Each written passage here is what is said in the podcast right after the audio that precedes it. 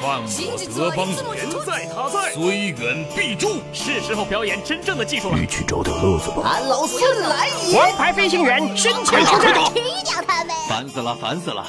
我的观点是：资讯万里挑一，科技择优而用。欢迎收听今天的科技大乱斗。好戏开场了。电动平衡车，交警叔叔要下狠手了。日前，上海警方刚刚对电动平衡车进行了集中整治，这还没过几天，北京这边也要不消停了。滑行车上路，如果被交警抓到，处以十元的罚款。如今，电动滑板车、平衡车越来越受到年轻人的欢迎，随处可见熊孩子骑着平衡车穿梭于车流和人群之中，随之带来的安全隐患也越来越显而易见。但是，小编在想，区区十块钱，真的能难倒广大人民群众和那帮熊孩子吗？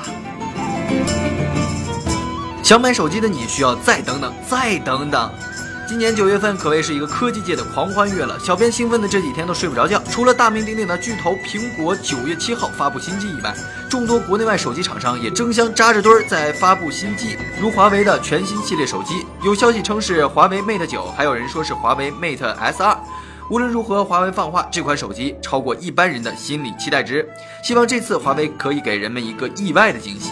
魅族的新旗舰也很快就要来了，据说采用双曲面和三星八八九零 CPU，这样一来，让三星的 S 七情以何堪？小米沉寂了许久之后，也要带来它的新机 Note 二，同样会配备双曲面屏幕。锤子 T 三也将会同期发布。虽然老罗的锤子科技负面消息不断，但是对于情怀的新机，真爱粉也必须买买买。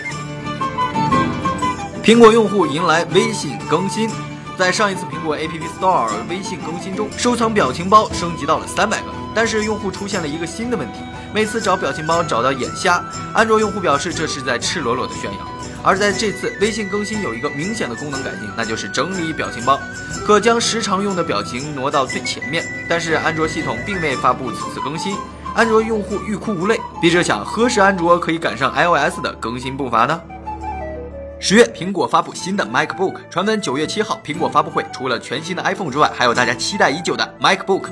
但有个不好的消息，就是苹果很有可能在十月份才会发布 MacBook 新品，其中大家期待很高的 MacBook Pro 更新细节，具体来说就是在键盘上方加入了全新的 OLED 触控功能按键和 USB-C 和 Thunderbolt 三接口，全新的链条设计，更轻薄的外观。相比 iPhone 七来说，新的 MacBook 更会让大家眼前一亮。看来卖肾的计划又提前了一步。